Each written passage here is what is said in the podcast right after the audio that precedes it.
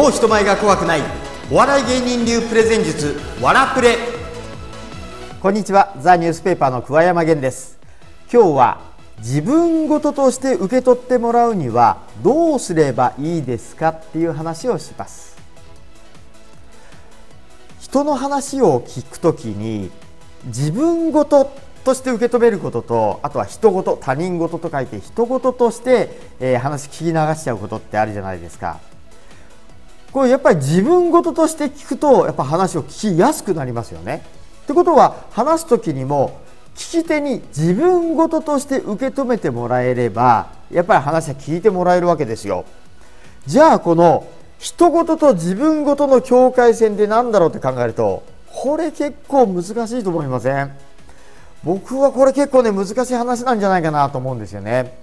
で何が自分事なのか何が人事なのかって考えた時にやっぱり決め手となるのは自分に関係があるかないかっていう話だと思うんですよ。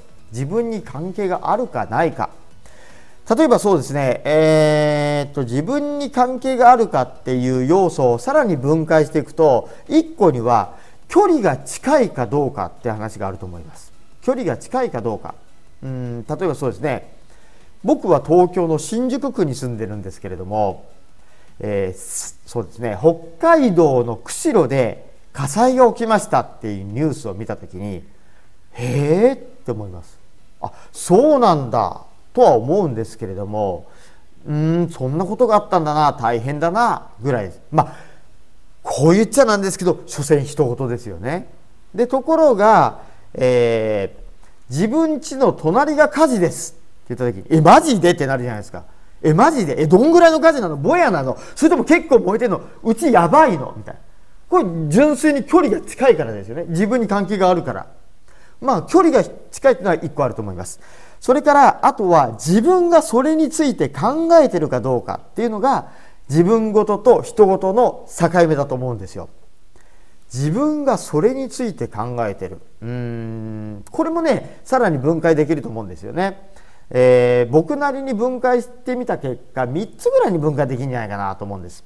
1個目はまず自分が興味があるかどうか興味があるかどうか例えばそうですねファッションに興味がある人っていうのはおしゃれに興味がある人っていうのはやっぱりファッション雑誌を見たりとかファッションの話をされたりとか今これがトレンドですよこんな服が、えー、夏物では流行りますよ秋冬物ではこれですよみたいな話があるとふっとこう興味がいくじゃないですか。でどんなのがあんの？え今着てんの私これもう流行遅れあるいはこれダサいのみたいな感じでちょっと興味があると話を聞くじゃないですか。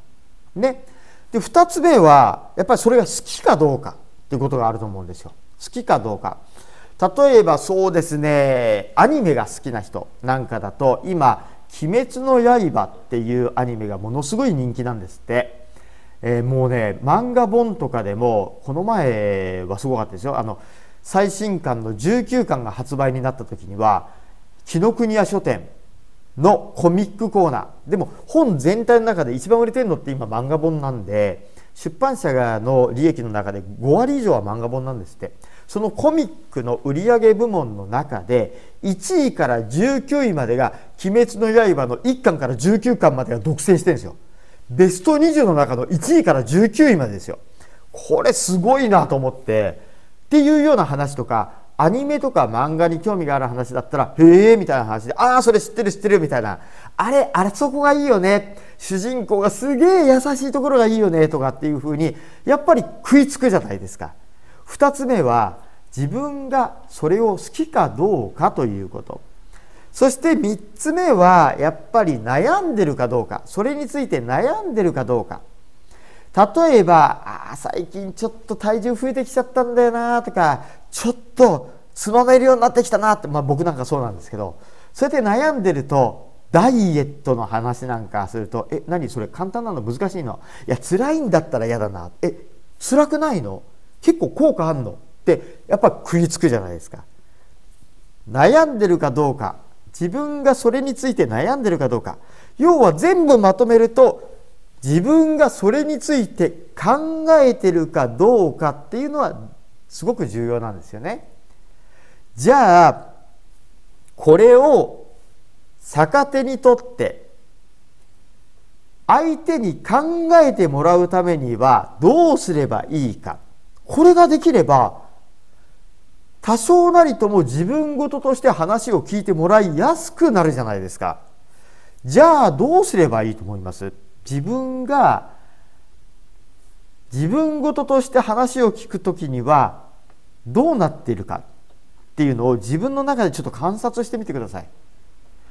どういうことをすれば聞いてる人は自分事として聞いてもらいやすくなるのか。それはすごく簡単だと思うんですよ。なぜかというと何か問いかけると人って反射的にその答えを探しません？例えば自分事として捉えるにはどうすればいいと思います？って言われた時にちょっとだけでもあどうすりゃいいんだろうな？えー、いやちょっと分かんねえな。っていうふうに考えませんでした？考えますよね。ですのでこう問い問いかける。問いかけることによって相手に考えてもらいやすくなる。考えてもらえれば話を聞いてもらいやすくなるんですよ。いやそんな簡単なもんじゃないでしょうとかって思うかもしれないんですけども実は結構これはよく使われている例で例えばそうですね、えー、本屋さん最近行ったことあります？本屋さんに行って売れ筋の本なんかを見てみると割とこの手法が使われてること多いんですよ。例えば僕もちょっと気になってさっきアマゾンで検索をかけてみたんですよね。最近なぜ〇〇なのは〇〇なのかみたいな本の題名ってよく見かけません？ちょっと調べてみたんですよ。例えばさっき調べてみてパーッと出てきた中で売れ筋売れ筋じゃないの関係なくてざーっとあると、えー、世界のエリートはなぜ美意識を鍛えるのか。なぜ優秀な人ほど成長が止まるのか。事実はなぜ人の意見を変えられないのか。なぜ2時間営業だけでうまくいくのか。なぜ水を飲むだけで認知症が改善するのか。なぜ仕事が予定通りに終わらないのか。フィンランド人はなぜ午後4時に仕事が終わるのか。なぜハーバードビジネススクールでは営業を教えないのか？なぜ企業は農業に参入するのか？パッと見ただけでもこんぐらいバーッと題名出てくるんですよ。ね。世界のエリートはなぜ美意識を鍛えるのか？え鍛えるんだ？えなんでだろう？とかって考えますよね。なぜ企業は農業に参入するのか？えー、企業農業に参入してんだえー、あじゃあなんでだろう儲かるのかな儲かるからなのかなとかっていうふうに思うじゃないですか。でこれ使うだけでだいぶ違うんですよ。じゃあ例えば今読んだ題名の中で例えば、えー、世界のエリートはなぜ美意識を鍛えるのかっていうのをなぜ使わずに言ってみるとどうなるかっていうと世界のエリートと美意識とか、えー、世界のエリートの美意識の鍛え方っていうのと世界のエリートはなぜ美意識を鍛えるのかだとやっぱりちょっと食いついてき方が違うと思いません？なぜ企業は農業に参入するのか？企業の農業参入法とか農業へ参入する企業とかだとやっぱなんかなんかああそうなんだみたいな。ちょちょっと聞き流し気味になりません？なぜ使うだけでやっぱり全然違うと思うんですよ。ですから皆さんも人前で話す時には1個最初に疑問文を投げかける。これだけで食いついてき方が多少なりとも違います。うまくいくと全然違います。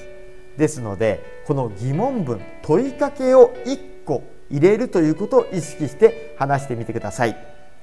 それでは今日の話はここまでです。また次の機会に別の話題でお会いしましょう。今日はどうもありがとうございました。